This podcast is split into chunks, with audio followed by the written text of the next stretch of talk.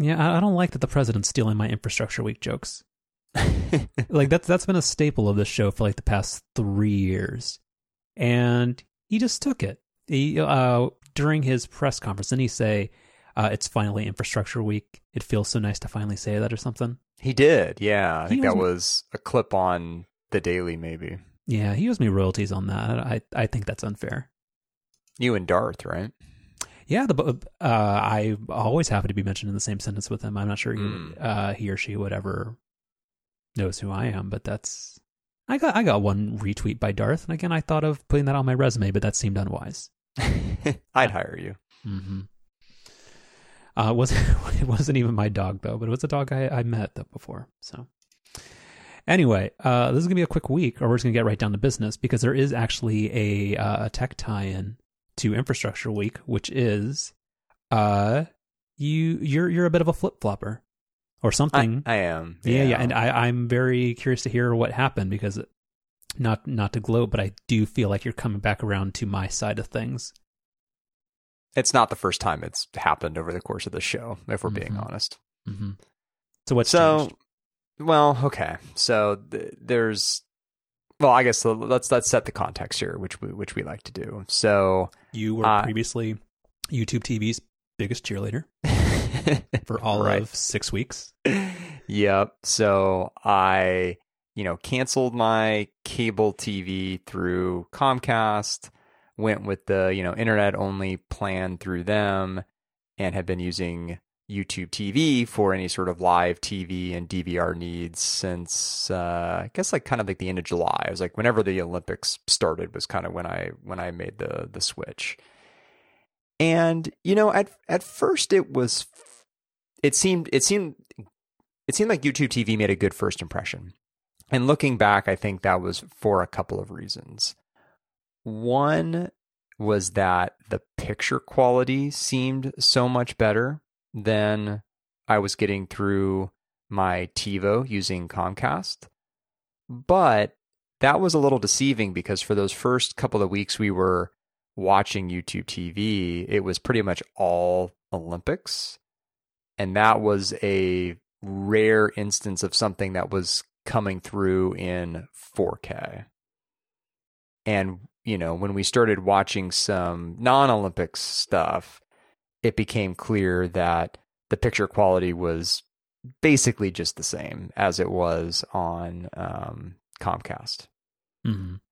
The other thing that kind of changed Quick- specific. Okay, Quick question: yeah, Have you have you? Because I mentioned, uh, or I've been advocating for the um, Xfinity Stream app for a while. Had you ever pulled up Xfinity Stream in a browser or on an iPad just to look at what Comcast's picture quality is for that type of thing? I I've used it on my iPad just when you know watching TV, like in the bedroom when folding laundry or something. Mm-hmm. But you know, I I don't particularly pay close attention to picture quality in that context. But didn't strike you as much better or worse than maybe a TiVo to go recording or something like that? know not not particularly. Okay. Um, so then the other thing that kind of changed specific to YouTube TV was um, we started using its DVR functionality more as, you know, Shark, Shark season started and as the Lakers season has started.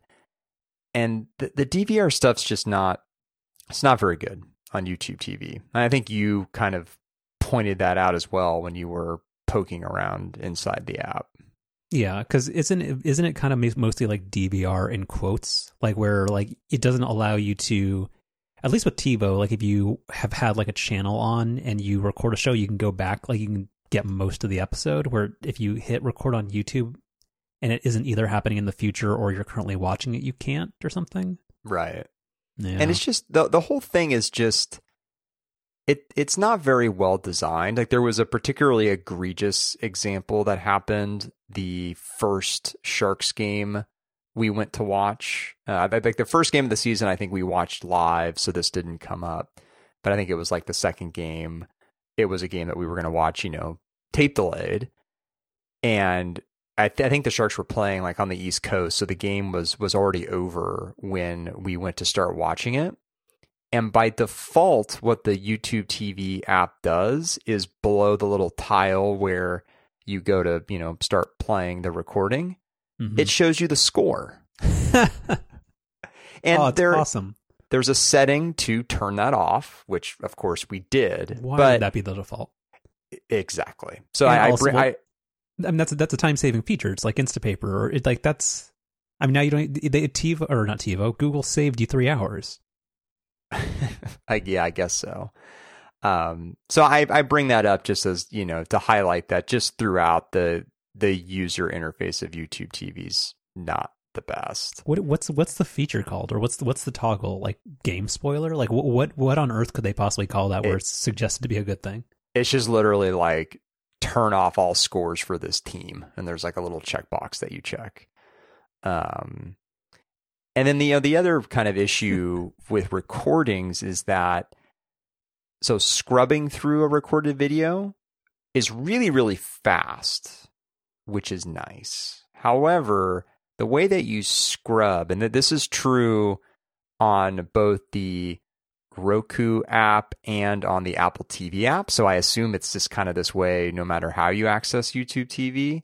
And that's you get, you know, you get your timeline in the bottom of the screen and then it's just like a little like almost like picture in picture little like mini view of like what you're fast forwarding to. Well, so it works. It works like YouTube.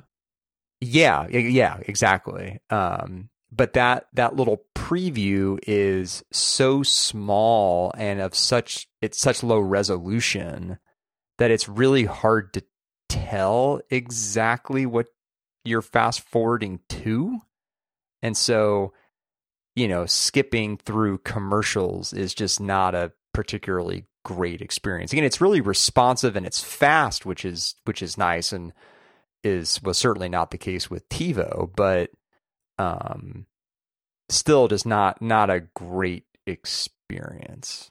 And the Apple TV remote's not a precision input device. Definitely not. No.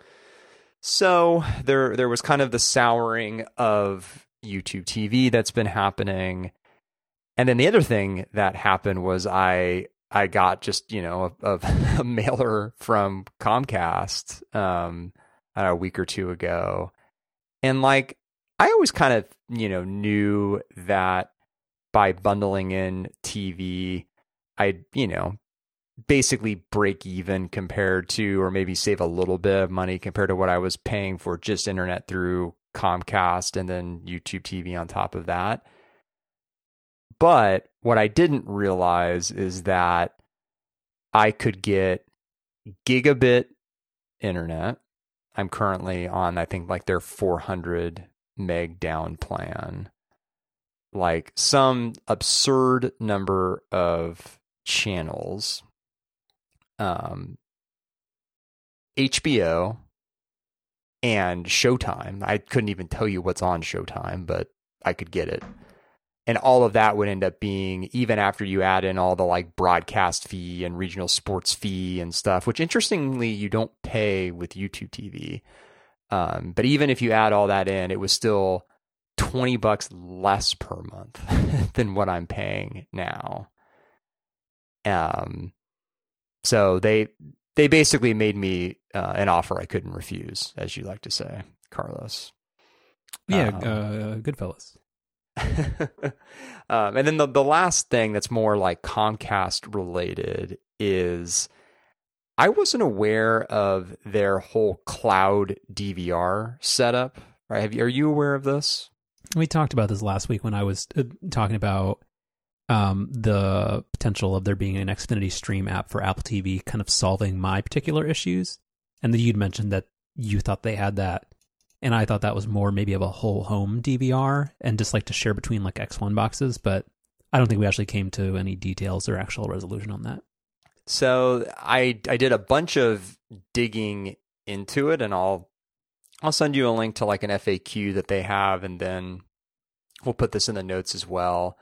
Um, it sounds pretty great. Like it it sounds like this is something that will allow you to, you know, watch your recordings anywhere, so you, you don't need to be physically at home. Um, you know, you can access this stuff on your mobile device. You can even download programs locally if you know if you're not on a an internet connection, like if you're on a plane or something. So, you know, this this seems pretty solid.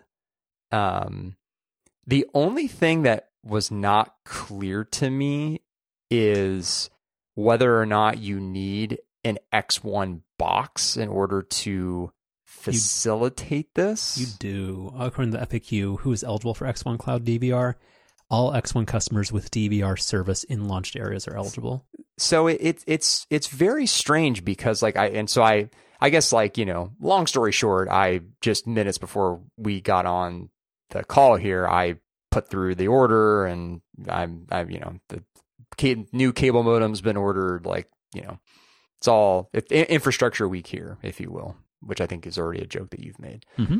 Um, um, but the, as I was going through the checkout process, it, it it includes the I think it's like 150 hours you get by default of X1 Cloud DVR functionality, and that's that's there.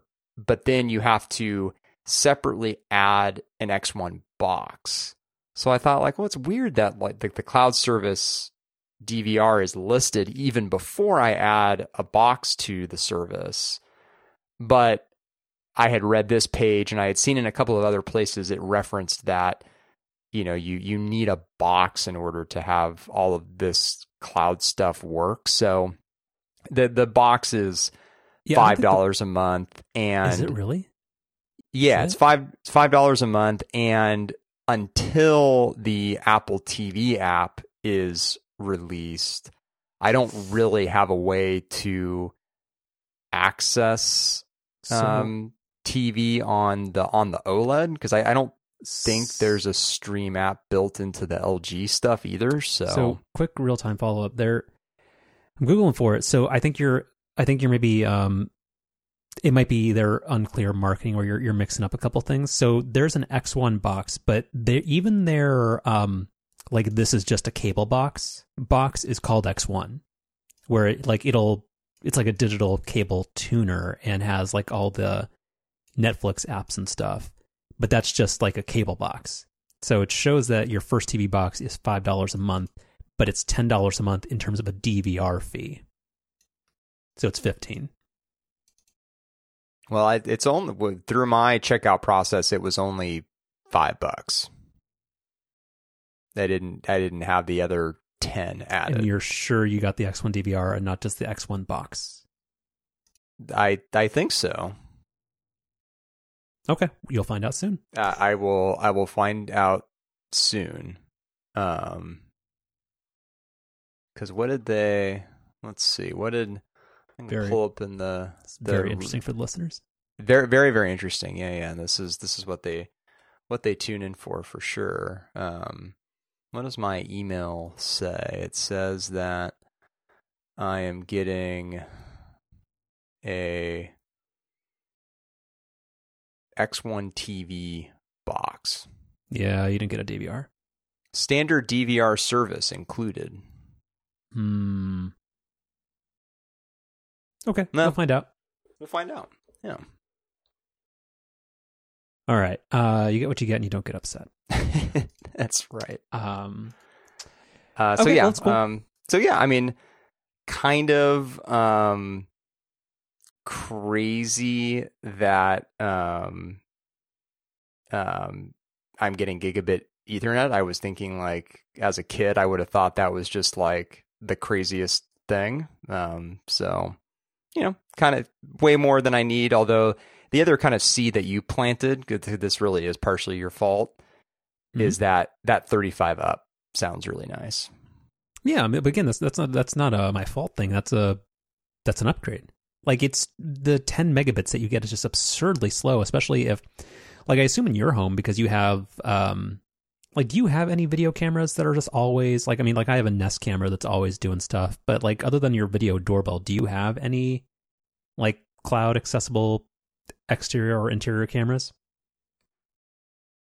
Uh, no. mm But like, just when stuff's like, if you have stuff backing up to iCloud and you have a, a thing going, like, 10 megabits is just not enough. Totally. Yeah. I mean, 35 is like, I, I wish it like, I mean, I know Fios and Verizon will never come to the West Coast, but like, I mean, having symmetric gigabit uh, or symmetric anything would be nice, but yeah, ten even thirty five is it's better, but it's not still not great.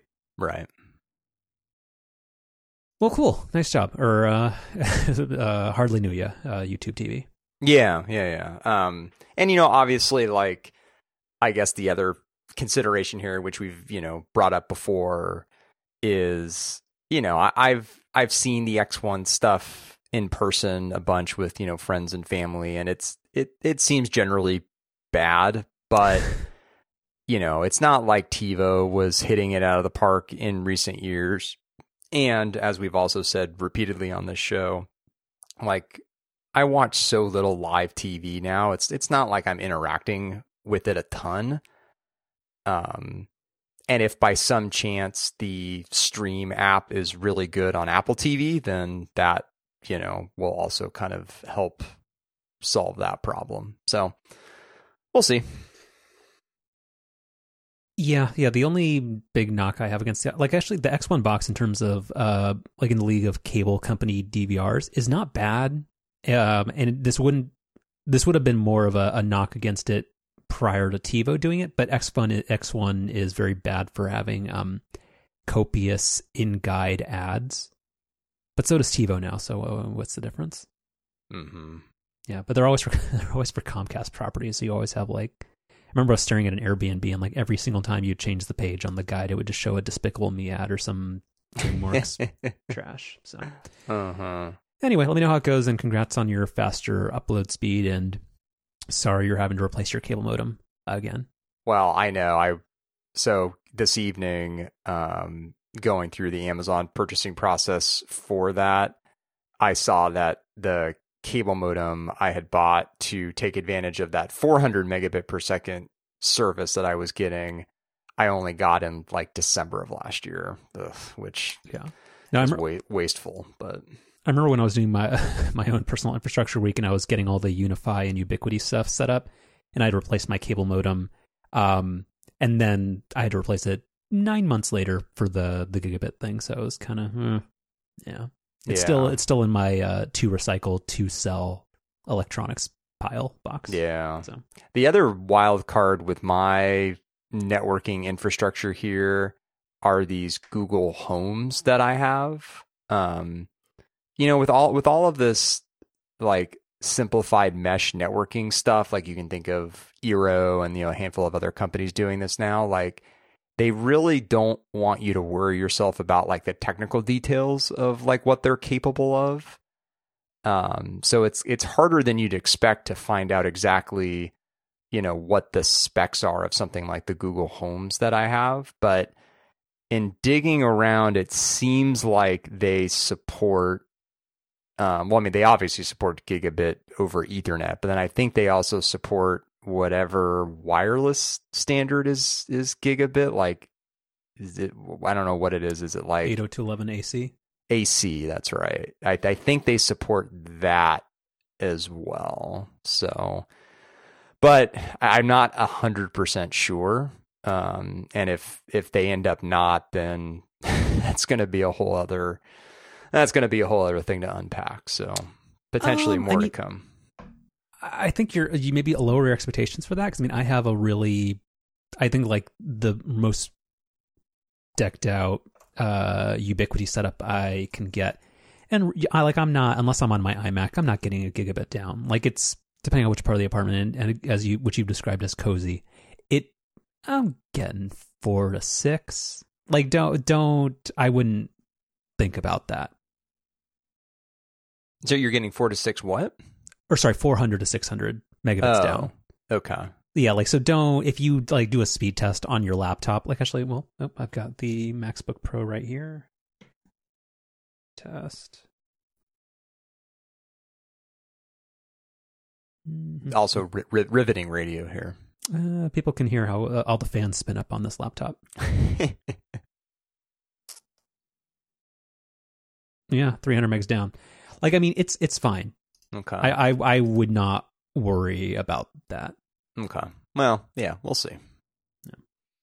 I'm all. I mean, the, the other thing with the Google Homes, like they reliability wise and performance wise, they've they've been really good. Um, the thing that's annoying is I think we talked about this on the show. Google got rid of the standalone app. That they, they're trying to shoehorn literally everything in the, the thing that's made for their voice assistants, right? in the it's it's just like the Google Home app, yeah. Mhm. And so now the only way to access any of the settings um, is through the Google Home app, which is really, really bad. Um, it's not like I have to access those settings all that often. So it's kind of a, you know, an X1 box situation where I know it's bad, but it's not like I interact with it all that much. So, you know, there's that too. So yeah, TBD on the, the router setup. Mm-hmm. Okay, well, cool. All right. Do we have any other follow up? I don't think so. Uh, we can. Well, it's kind of follow up. Uh, well, so uh, Peloton ret- uh, reported earnings this week. Seems like the at-home fitness craze is waning a little bit. They're spending a whole ton of money on marketing, and um, their shares fell about a quarter this week of their value. But the reason I bring that up is uh, the fitness app says that you are somehow you've been motivated or like tripled down or number one plus on using like your Peloton all the time. So I'm just curious what what what flipped. Well, I mean, I, I alluded to this. Like when I first got the Peloton over the summer, um, it was just kind of a busy summer, lots of like travel and stuff, and like just some health stuff. That nothing serious, but just like not, just wasn't in a good spot with the with the physical fitness stuff in general. But um, been feeling better recently, um, and also kind of um, in parallel with all the travel and stuff over the summer, you know, restaurants, et cetera, et cetera, you know, put on a little bit of weight and and motivated to kind of reverse that trend. Um, and it's just it's been kind of one of those things where it's like the more the more I use it, the more I want to use it. Like it really is sort of addictive in the best sort of way. Like the do you have a favorite trainer? Oh, I do for sure. Yeah, I do. Who?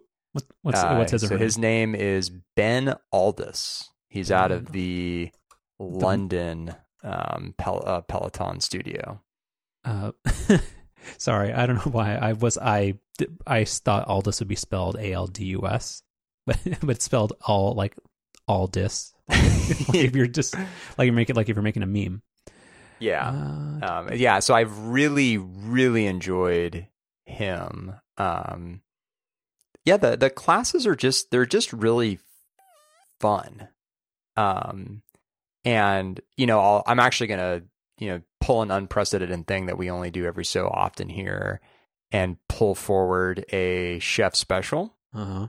So it's not it's not going to just be the obvious thing. It's not the Peloton bike itself, but it's sort of just the having at home um like gym equipment. It's, it's this is the this is the first time I've ever had something like a bike or anything like it at home. And it it it's so it's so great because what it does is it really eliminates any sort of friction with working out. Like for me, I can be, you know, from here at my desk working to being on that bike in like three minutes. Like changing clothes, walking over to that side of the house, and having a class ready to go. And like that, that just, you know, no friction makes it so easy to do and makes it hard to say no. Well, that's, a- Um, that's an easy skill to improve on. and you know, I think that's that thought has also really come to mind recently with you know the weather starting to get a little bit more rainy and it getting dark earlier. Like it's so easy to find ways to not you know go for a run outside or something like that. Whereas you know the Peloton's there, you know, rain or shine, right?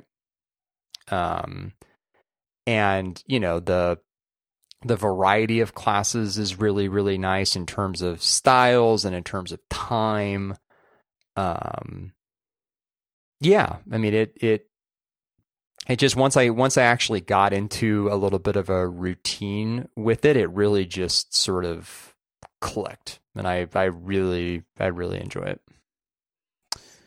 Yeah, I'm jealous and resentful just because like I like I can't have that.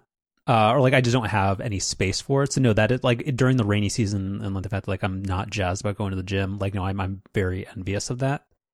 Um, so that's cool. Like, uh, but the one thing I will uh, two two things that I will bring up on uh going back to your fitness instructor though, um, is because I know the Peloton stuff is Android based. What is the I know that like that the instructors like will curate like a playlist and actually embedded on this page um is a Spotify thing. So is that like is how does the are you supposed to just listen to your own music or do they can you link into the instructor's playlist because for licensing reasons I assume there's no way for them to broadcast that. No, no, no. The the music plays with the class. Um and Hmm. there there's actually so like my Apple Music account is connected to the bike as well and anytime a new track starts during the class it it brings up a little banner on the top left and you can actually click this little heart icon on it and it saves it in a playlist on your Apple Music account. Hmm. And Okay. I, I, I think I think they have similar integration with Spotify. And then the other, I think the reason you're also seeing Spotify is, I think it was just last week they they um, released you know in um, playlists that the instructors have curated and are just uh, available on Spotify now. but yeah, no, the, I mean the music the music plays during the class. That's that's kind of like that's like two thirds of the kind of fun side of the class. I mean the the instructor tries to make it fun too, but you know it's the music that really kind of makes a class what it is. uh, Mr. Alldis has very varying tastes. Uh, he there's does. Big, there's, yeah, a big, there's a big range in this in the 64 or 66 song playlist. he's a former DJ. Well, he's also uh, quote on his on his bio. He quickly gained momentum and decided to take the leap of faith to leave finance behind and Right. pursue his true passion in fitness. Mm-hmm. Yeah. Um, cool. Yeah, he's. I, I think maybe that is another another part of what changed as well. In in addition to you know just getting into a little bit of a better routine is um, finding an instructor that you really connect with, and that for me that was was Ben Alldis, and that's probably ninety percent of the classes I take now are his. So that that's that's a piece of it as well. So yeah, it's it's great. Um, but you know, I think more more importantly, or more kind of specifically than just the Peloton bike itself, I just think having having this piece of equipment in your house that you can be on in literally two or three minutes, and it's always there, no matter what the weather is or time of day.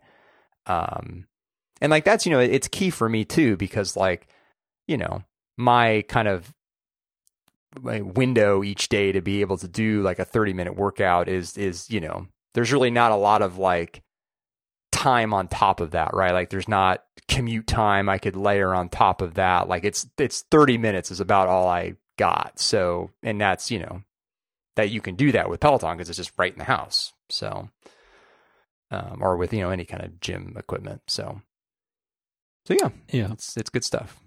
The one bit of financial data on here that I did not know that they would disclose or that they would this would be something they highlight is that uh, total workouts completed per month uh, Hmm. year over year has dropped from 20.7 workouts uh, a month to 16.6. So the bikes are getting used less. yeah Fitness churn. I like that. Okay, this is this good article. All right. Um, got some follow up on the or, or some updates on the uh, the MacBook Pro. mm. Um, I don't think I, I gave a couple of previews last week, but I don't think I gave like a full summary or a review of it. And uh, I think that'll be pretty brief. It's great. It's a real good computer. Yeah, it'd be Top hard notch. to find anybody who has said otherwise. So the highlights of it, well, there's there's one low light that I found last night. So it's been getting so as you mentioned, it's been getting it's getting been getting dark real early. It's been chilly and a little bit rainy. Uh, this computer doesn't get warm. and normally nobody would ever think of that as a um, a negative, but kind of kind of like the little the space heater aspect of having a a Mac laptop that runs Chrome. That's not what this one does. It, it's it's ice cold all the time. Um, but yeah, a like couple of like just stray random thoughts uh, having lived with it. Um, battery life is outstanding. I've been using it just like as a normal computer. Um, I was able to use it just doing stuff from I think like six o'clock to eleven o'clock, and the battery dropped by only thirty percent. And that's I'm not a Safari user. I, I use Chrome. I use a whole. I, I've got a lot of bloated and not very efficient apps running. I feel like I'm like I Spotify and Slack and many things are that are not native that, that are Electron and yeah, battery life is very very good. I've been able to make it on average like 3 days without having to plug it in. I don't worry about battery life, which is cool. Um keyboard's fine. It's very fast. The instant on thing has not gone away. Like it's still you open the lid, it's it's ready to go for you. It's yeah, it's a great computer. Big Sur or, or Monterey still kind of sucks, but I mean it's, it's yeah, great computer. The um the instant on stuff seems really really oh nice. But even beyond that, it's it has a new feature called Instant Excel. Like th- there's just so many things where like if I just open Excel on my iMac, which is a 8 core i7 processor, it's still gone, Still gone. That, that was 7 seconds maybe to open up just a blank worksheet and the other one one bounce it's open in like a second and a half it's, it's stuff like that where it's just it's very fast and just ex- extremely responsive um that makes me very happy notch still it, it's it's very obvious but i don't care like i'm i'm, I'm not a, i don't like dark mode on any of my devices so if i had dark mode on i feel like maybe it would be less noticeable but it's fine. Who cares? Yeah. Good computer. Top. It's it's nice when they make a computer that feels like a computer for people that like computers. Hmm. Yeah. Well, that's I'm I'm happy slash gels. Uh, I w- I was gonna say I'll trade you it for a for a fitness bike, but actually no, that'd be a very bad trade. and uh, yeah. Um, yeah, I can't really think of much else. What else? What else? What, did didn't Mike have some observations this week? I forget what he was so jazzed about. Eh, it's fine. Um, well, he liked um Stephen Hackett's review. Oh, which yeah, we'll, yeah. We'll put a link um to that in the notes. Yeah, the premise of that one I thought was fun, which because I hadn't read about it or heard about it until that episode, which was just that Stephen wrote a because everybody's writing the same review of oh hey it's got ports and the keyboard doesn't suck and it's X Y and Z and doesn't isn't it great that Apple's making up for the mistake and Stephen's um the premise of the article is let's pretend I was in a coma for five years and let's in the 2012 MacBook Pro is the one that I'm comparing it against and just what what was the evolution and a lot of the stuff if you take out the the gap of that weird redesign that was unnecessary is that it's a pretty modern update. And it's just it's got a super fast processor and it's got a nice screen and otherwise it's continues to be a workhorse functional computer. But yeah, it's quick read and it's fun. It's just um, it's just sort of crazy to think that when you look at the history of the Mac, especially when we get a little bit further out here, like this that period from 2016 to you know basically last year is just going to be viewed as like when Mac hardware was just not very good. Oh yeah, it was a definite definite dark age. And here and the, the one thing that annoys me the most is that is when you when you have to spend money on something that you know is not good just because it's the only option. This happens in a lot of life, uh, areas of life because you don't ever want to be counted as a satisfied customer just because that's the only thing that was available. Right. And it's always a huge bummer. Uh, sorry, one other MacBook Pro thing is that um, I ran out of. I thought I had a backup, but I don't have any more uh, dog rates stickers. So I had to very, very carefully peel my uh, the the um a sticker off of my old laptop and try to reapply it, and it doesn't look that good.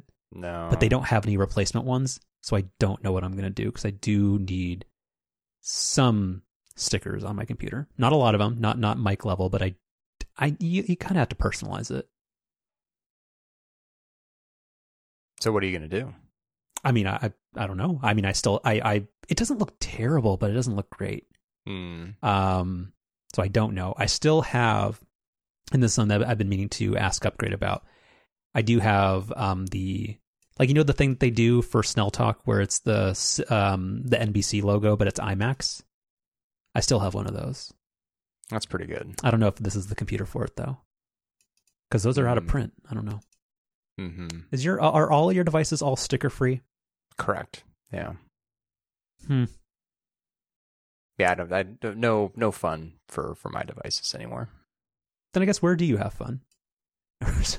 where where no like where um is there any part of your technology life that you I, I don't want I, I mean this in, in a- in a nice way that you you inject personality into like I know like I do like because you don't you're not a case guy either like I know maybe watch bands but like what yeah what what part of your tech life is Oh fun yeah. Watch watch bands are a good But that doesn't example. Well, that- um my well you know we've talked about my um windows desktop computer that i built last year has got a bunch of really silly rgb lights and that, and i i also the logitech um keyboard and mouse that i bought for that too has also got a bunch of silly rgb lights so that's that's kind of fun but nothing that follows you outside the house no, no. I mean, all all my devices are you know space gray. yeah, no no case. Um, so yeah, I guess other than um, other than some of my watch bands, yeah, not not a ton of personality with with my technology. got it cool anyway good computer Yeah, that's uh, that's. I- I'm I'm glad that it has lived up to what people were were hoping it would be because expectations were really high on those machines, especially you know after the M1 came out last year and after these rumors, which had been around for a while, that you know like the ports were going to come back and the keyboard was going to be good, including you know the touch bar being gone. Like there was a lot for these machines to kind of live up to, and I I feel like they across the board basically did. The only thing I would say to that is that I kind of feel like Apple's getting slightly too much credit. Like the the the Apple Silicon part of it and, and the ARM processors and and then like that's a that's a technical achievement that is uh kind of a Tim Cook uh what's what's the the only Apple thing. But the rest of it is just them not punching themselves in the face. Like it- like just having an HDMI port and not and not continuing to put in like a mini Apple Watch, like which is basically what the touch bar was. Like it's actually very easy to just not do the wrong thing. So I mean, I guess congratulations for not choosing to do the wrong thing again. But but the true tech technological achievement of the ARM processors and the M1 Max and all that kind of stuff is is very commendable. So like again, yeah, I'm I'm happy they stopped. You've seen the meme where somebody is is riding their bike and they put a stick in their own bike tire and they get mad that it. You know what I'm talking about? Hmm. What? Hold on. Um. Uh, copy image address Slack. Nope, that's photos. I always do that. There we go. I don't know. I, I this this meme has never actually made sense to me. I forget what the context is supposed to be used in, but it's somebody basically just causing their own issue. I don't know. Anyway, moving on. You can edit that part out. Well, we'll put this. We'll put this in the notes. There's people there's a meme like I remember like this this made the rounds when it was it, it was big it was big in the Trump era, which is that like anytime Sean Spicer did a thing or something, it was just basically yeah you're you're sticking your your your st- never mind God damn it you're sticking your stick whatever doesn't matter did, did I just? Did I just put a stick in your bike tire? no I was saying uh, this is Apple like the the butterfly keyboard and all the shitty Macs they were making was this like why are people unhappy with our computers even though we're making them bad on purpose Well, yeah. I mean that Like, that the- is yeah. I know. I, I we we've gotten into this before too on the show where it's like it, it it it is weird that so much of what these computers are being celebrated for Yeah, is, it's is a them- return to five years ago. Well, it's, not- it's not even that, but it's it's that the the change was bad. Like I mean, like, but I like it's like there's a very non HR friendly uh, analogy that I could make, but I'm that I'm not going to because people can imagine it. But it's like it, it's, it being applauded for stopping doing the wrong thing. There should be limits to that.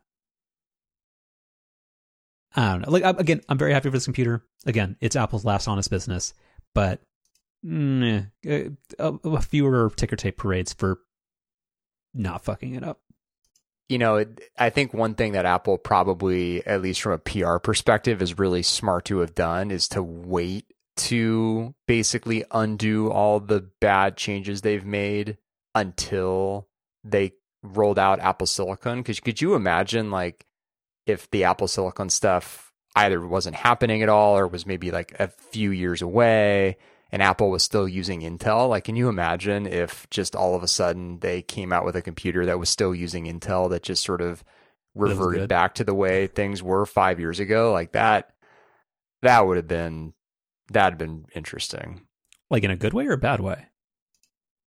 I mean, I I, mean, I people people would have been happy that they made the change, but like that would have really been like just really going back on all of these changes. Whereas like now it's sort of So like, saying- well, we've got this that- new processor and we could rethink things. So the processor transition you think gives them cover to revert a lot of the changes versus because yeah, because if they make an Intel machine that is basically just the 2015 MacBook Pro but with current gen whatever like Intel processors, that would have been just too they wouldn't have been able to stomach doing that. yeah. Yeah. All right. Um. Oh, and then the only other thing, I don't know. Like nobody's actually been talking about this, but I am bummed that it still doesn't have a cellular modem in it. I don't know. Like I, I know most people don't actually want that, but that's that's I guess for for a near perfect computer, that's the only thing I that I'm that I feel is a is a miss. It feels it feels like what's going to happen there is once Apple rolls out their own cell- cellular modems, probably in the next couple of years. I think I think that's when we'll get um, cellular on the Mac. That'd be my guess. Yeah. Yeah. Seems uh plausible. Um do-do. Eh, supply chain stuff. This this was a throwaway article and you can put in the show notes, but um uh, apparently BMW is getting hit by the chip shortage particularly hard to the point where many iDrive displays will actually literally not have touchscreens anymore and will have the iDrive controller only. And in in, in response to that, uh, BMW is just going to knock five hundred dollars off the price, but you can't actually fix it later. You just don't have a touchscreen. Yeah, this this story is really fascinating to me because there I mean there are lots and lots of examples of delays and shortages as a result of the the chip shortage and those, you know, darn legacy nodes. But, mm. you know, in, including with other car manufacturers, but you know, with car manufacturers generally the answer has just been delays in in shipping, right? So like there's been these pictures of like Tesla in at their Fremont factory just having, you know, a parking lot full of cars that are essentially fully manufactured but are waiting on whatever Bluetooth chip or whatever they need before actually being shipped out. This is the kind of the first example I've seen where you know, a manufacturer of any kind is basically just saying like, well, we'll just kind of forego a feature that we can't get the chip for and, you know, marginally discount the car to accommodate that. Um but, you know, it's there's a um what what would the what's the quote in this Verge article then? Um oh, it's what what's worse is that practically speaking, you probably won't be able to get a touchscreen installed after the fact with the $500 you're saving from the deletion. At this point, then, it may just be best to try and wait it out. While the chip shortage is expected to last until at least 2023, cars are often a long term purchase. Do you really want to be using a touchpad instead of a touchscreen in, say, 2030? Which, yeah. Yeah, yeah. Uh, like I've I've generally been like kind of anti touchscreen in cars, but the iDrive 7 system and like the very large responsive touchscreen that they have in the newer ones is very nice. That this this sucks. I mean, or like, yeah, this I would. I'm sure everybody who's listening to this is thinking about buying a brand new luxury car, but like, do not. Yeah, don't don't do this.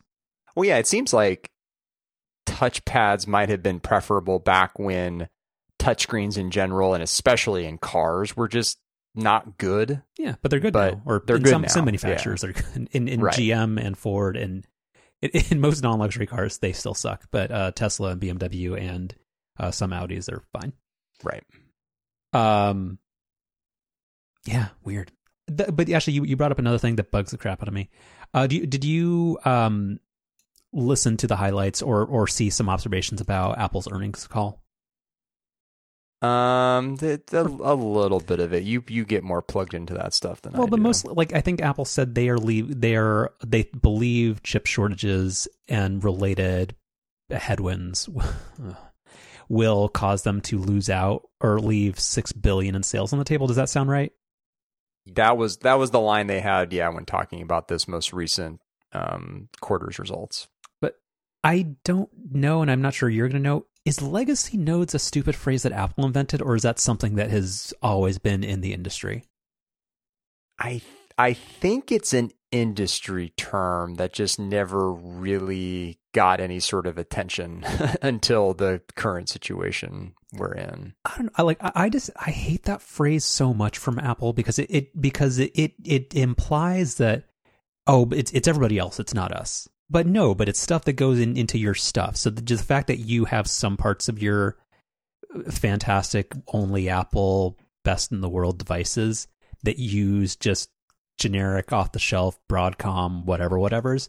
I, I I don't know why every time I hear Tim Cook say legacy nodes, it, it, it just I don't know. It bugs it. It just irritates me so much. Like just saying like there's a chip shortage or something, but trying to be like, oh yeah, like the, the it's it's everybody else's fault is irritating.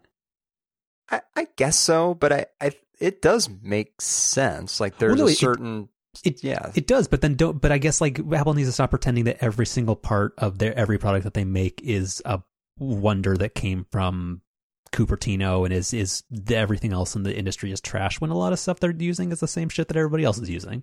I, I guess I mean that in its totality is the part that bugs me. well, sure. Yeah. Yeah, Looks like saying you go to the French Laundry, or no, uh, sorry, a better restaurant, the German washing machine, but you're pretending that some of this isn't just like a carrot that anybody else can get. yeah. Not sure the analogy works, but you know what I mean. Is, is this like the the stick in the bike? No, it's it's like uh, mask mandates. It's the stick and the carrot, Mm, got it. or is that game theory? All right. I think you're thinking of Prisoner's Dilemma. Mm-hmm.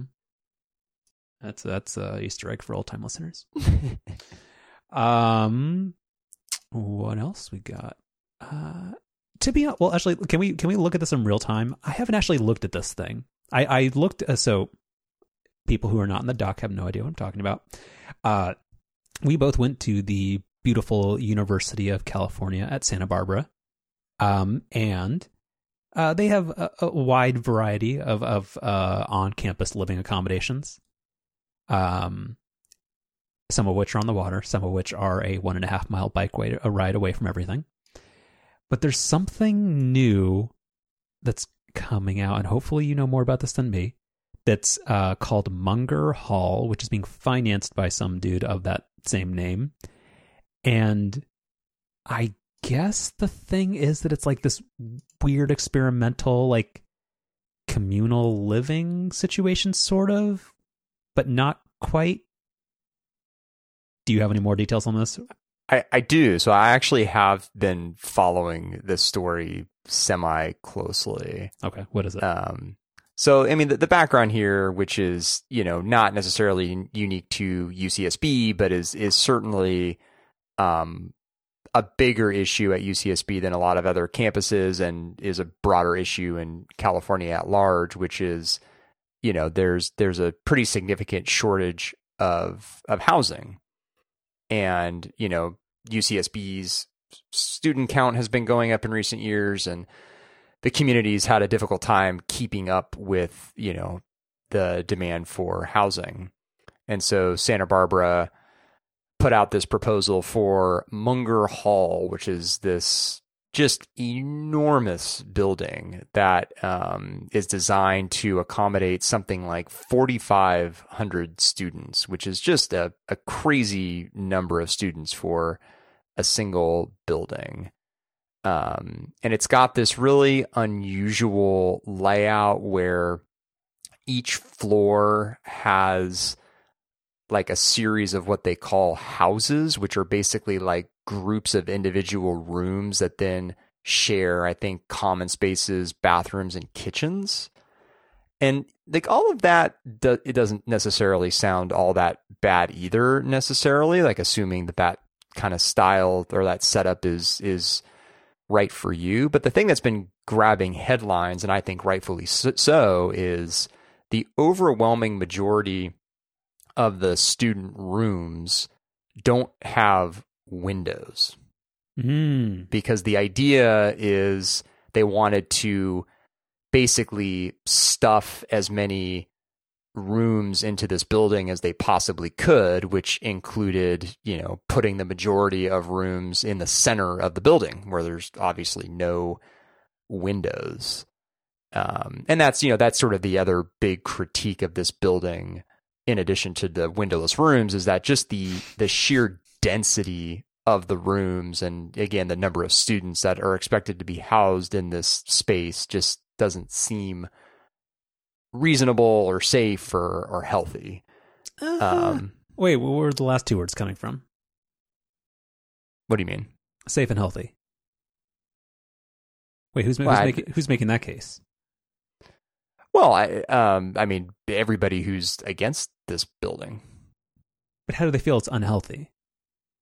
cuz having having that many people in such a confined area just I don't know, doesn't seem like the healthiest environment. Eh. Um. Okay. I like uh, that. So that was so good summary, or or to uh to bring us up to speed. But, Like I mean, eh, I I kinda and don't get that. The only thing that I would sympathize, which is there's been a lot of um controversial architectural decisions because of people who have grand plans in this type of thing. And actually, there was a I'll find it in the notes. I put this in Slack, but there was an architecture magazine article related to this, where personally, apparently the person who financed it and like the architecture firm that he um, enlisted for it has very strong feelings about certain things. The only part about that that criticism that I feel is maybe fair is the windowless thing, but also for college students who will be leaving their rooms multiple times a day. Like that, I actually don't think is that much of a problem. Because like, what what's the alternative? Like they just keep building out from Isla Vista and going to your classes as a two mile bike ride every single time.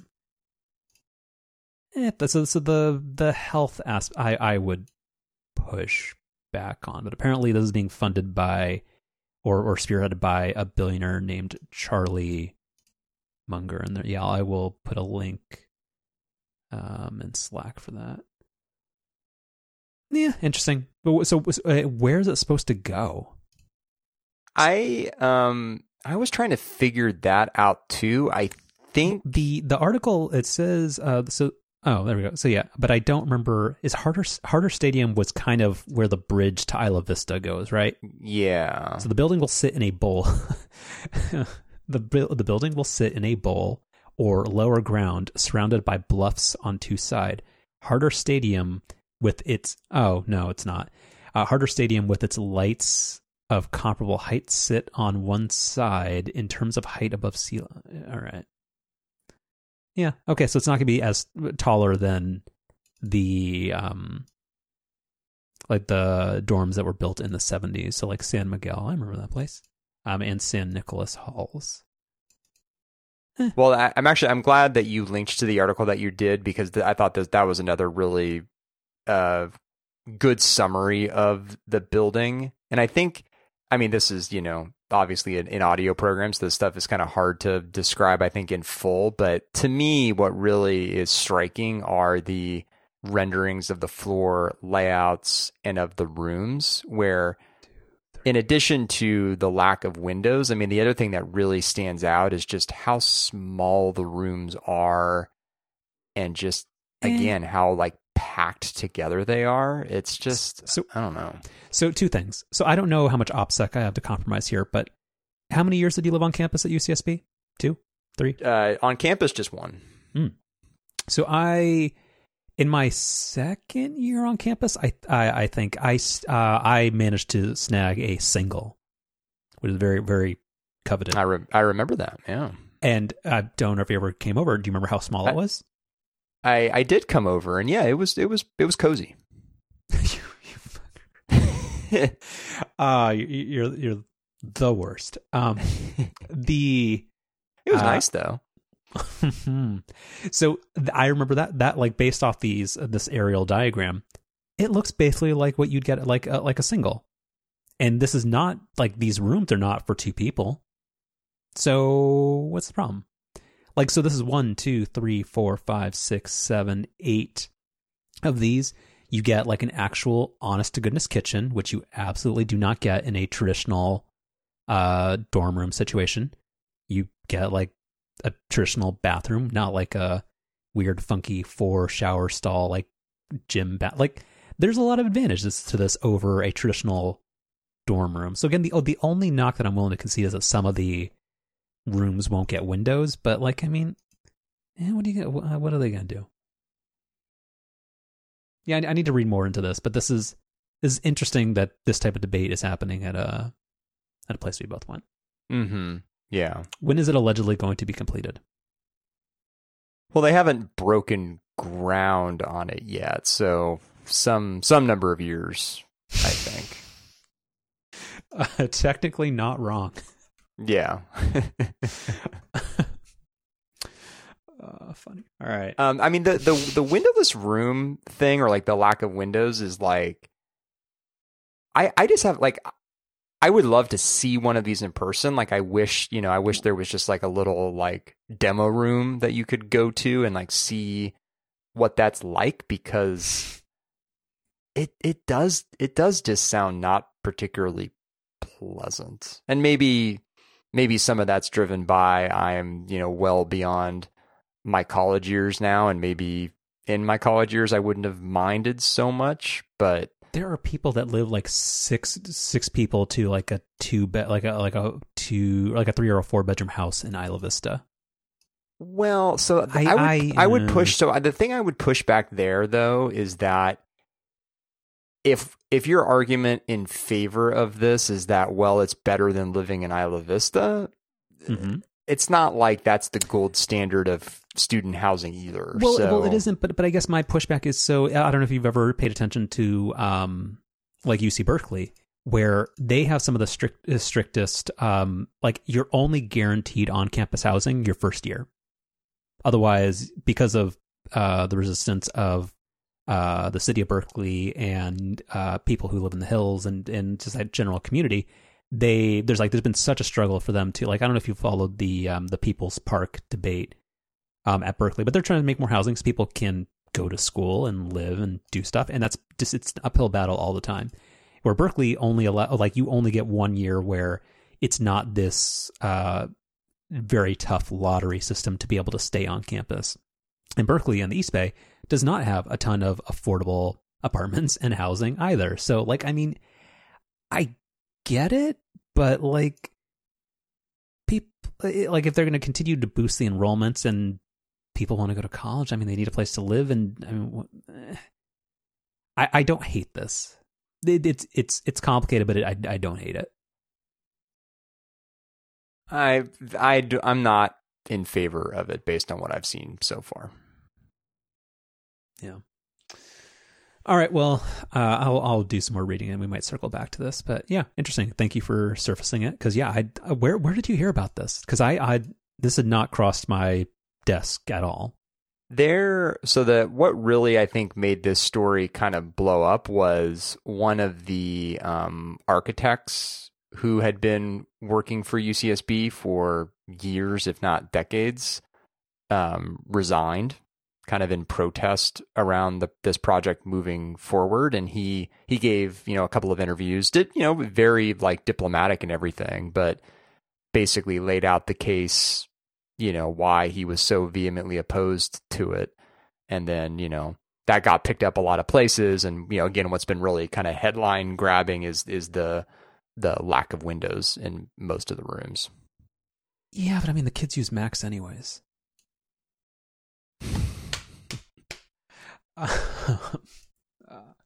Mm. Uh, so what, what, then, but the guy who kept inter- giving interviews, what were his? What was like his, the gist of his complaint?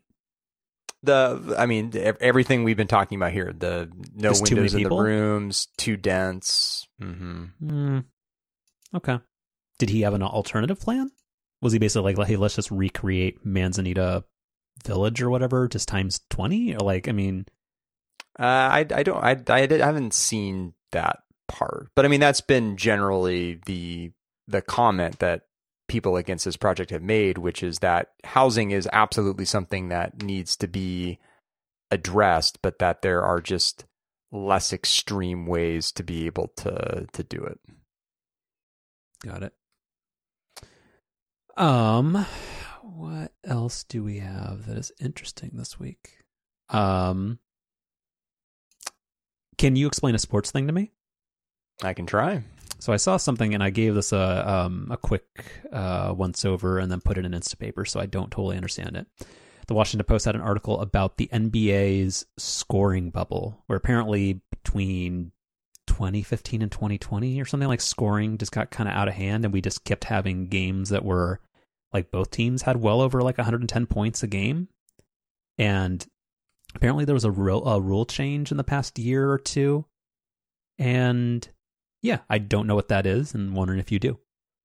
I do. So there was a rule change made over the off season where what's been in, and this this rule was meant to address something that's been increasingly happening in the NBA and in my opinion and in in the league's opinion had become kind of a problem is players when you know driving to the basket or just when on offense in general would sort of go out of their way to try and draw fouls. So like a classic example of this would be, you know, player goes up for a layup and instead of, you know, driving towards the basket like you normally would with a layup, they sort of like almost like sidestep into the defender who's closest to them and and sort of like almost runs into them but creates contact and therefore draws a foul. And does that mean they get like there's just excessive free throws in the game?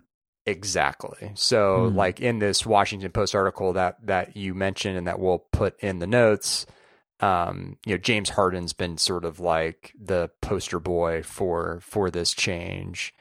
Um, and you know, he he led the league in scoring a couple of seasons ago, and he averaged like almost twelve free throws a game, which was the you know most for a guard in you know, over twenty years. Hmm. So, um, yeah, it just it was leading to just a ton of free throws, which you know slow the game down, and these you know these kind of what the NBA called you know non basketball moves.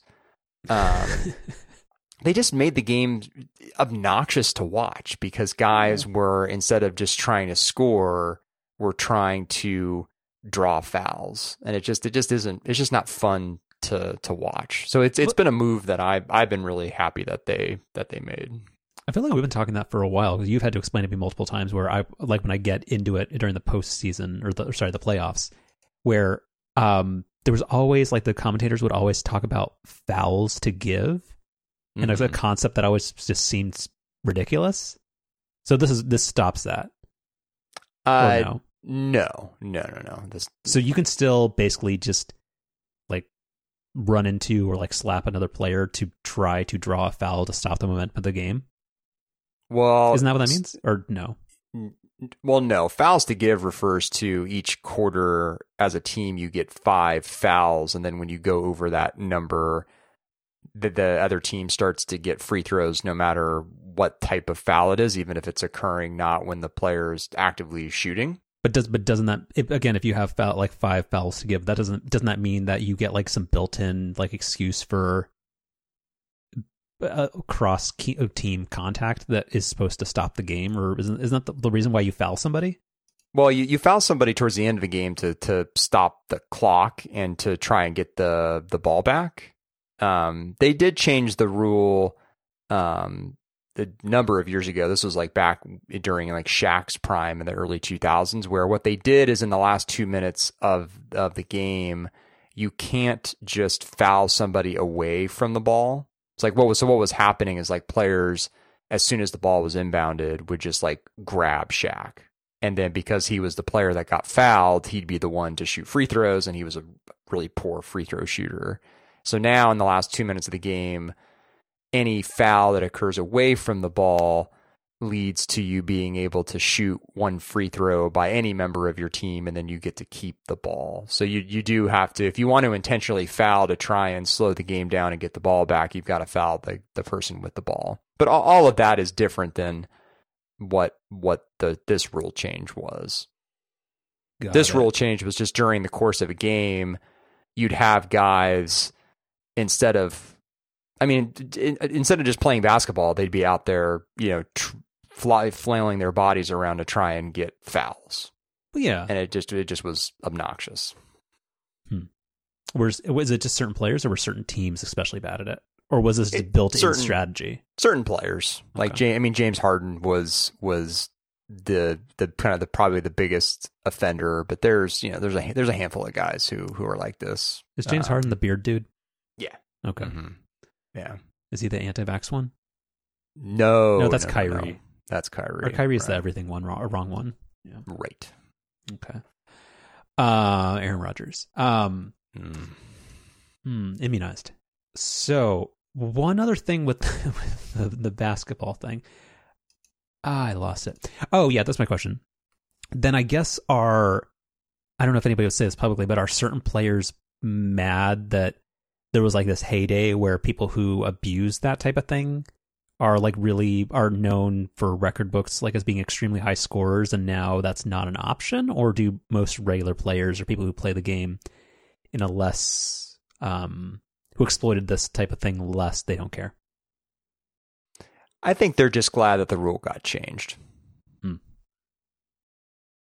Yeah. cool all right uh eh, with a couple of grab bag items. Uh we talked about clipper cards and transit cards being available on um uh iOS devices and this it, it was actually was I don't think it was tied to a particular iOS release but it, like it just it came out in like July maybe? And I just noticed like so I just created a brand new Clipper card just as a test on my old iPhone 12 Pro and it was in my Apple Wallet and now I have no idea how to get that card back and I think I just lost 10 bucks. I don't know if there is a way to transfer transit passes between devices. So I guess either like I haven't done a lot of research on this, but maybe that's a reason to not have much money on your transit card because you're going to lose it when you switch uh, switch your phone. So I don't, don't know. I don't really follow what happened to you because Well, but did you did you create one or transfer one on your iPhone 12? Yeah. So Is- I, I is it had a on your 13. yeah. I'm in the wallet app, and it is definitely not there. I mean, I had to set it up again. How to do that though? Because I can hit I- I, can hit plus, and then I can hit transit card and Clipper, and then it just wants me to create a new one. It says it's going to charge me three bucks. Oh, um, see, mine was just um, when I went to go set up the transit card. It just was just it just pulled up my it, the Clipper card that I had already associated. Oh, it just hold like, on. hey, do you want to add this one? wait, transfer. Pr- Never mind. Yeah. well, this I swear to God, this option was not there before. But I because I, I went back to this like twice before I put it in the Slack. I'm like, no, this can't be true.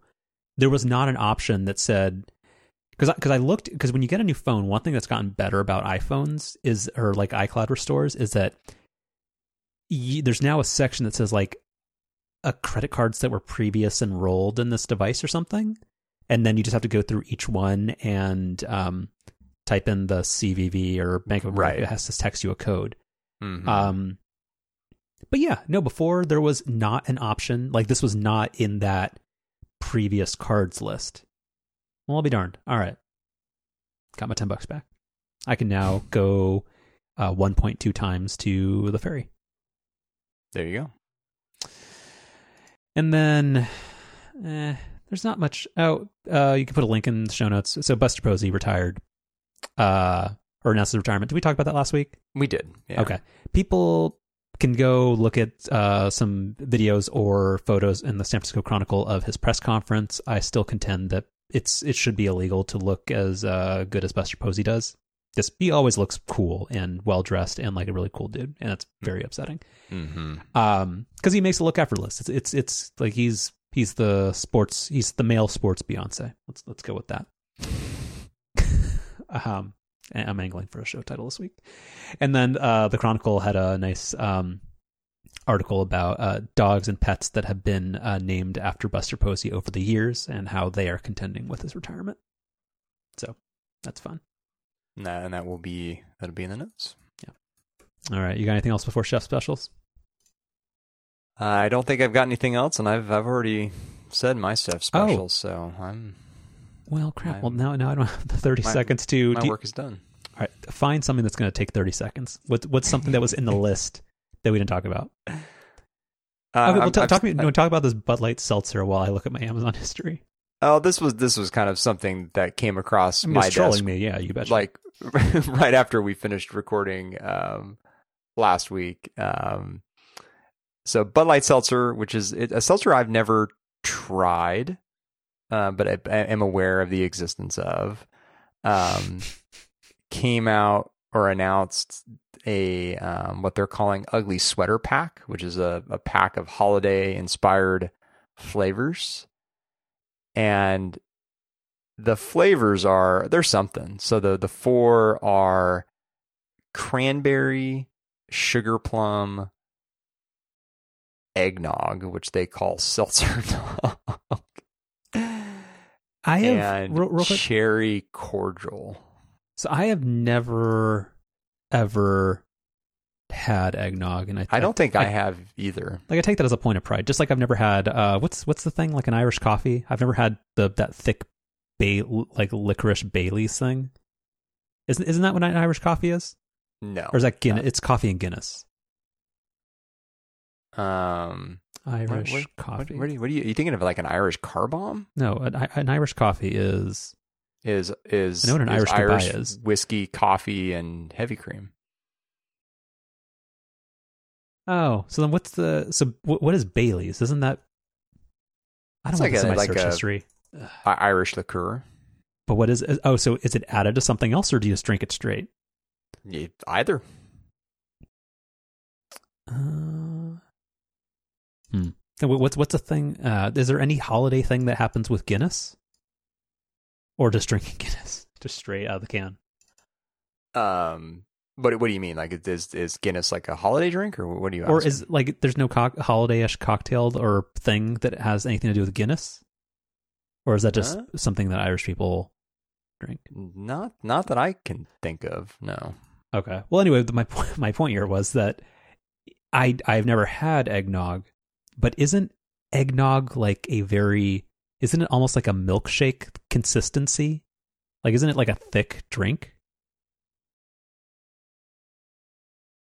Um, I don't even know what eggnog is. I'm sorry. Isn't it milk just, eggs in it? Yeah, I think I no, I, I think you're right. Yeah. Then how on earth would that translate into a boozy seltzer? I, I probably not very well would be my my guess. Safe bet. Uh, seltzer nog, the original holiday fave eggnog with notes of sweet cinnamon and in seltzer form. No, no. Okay, Command W. All right. My pick is the 14 inch 2021 MacBook Pro.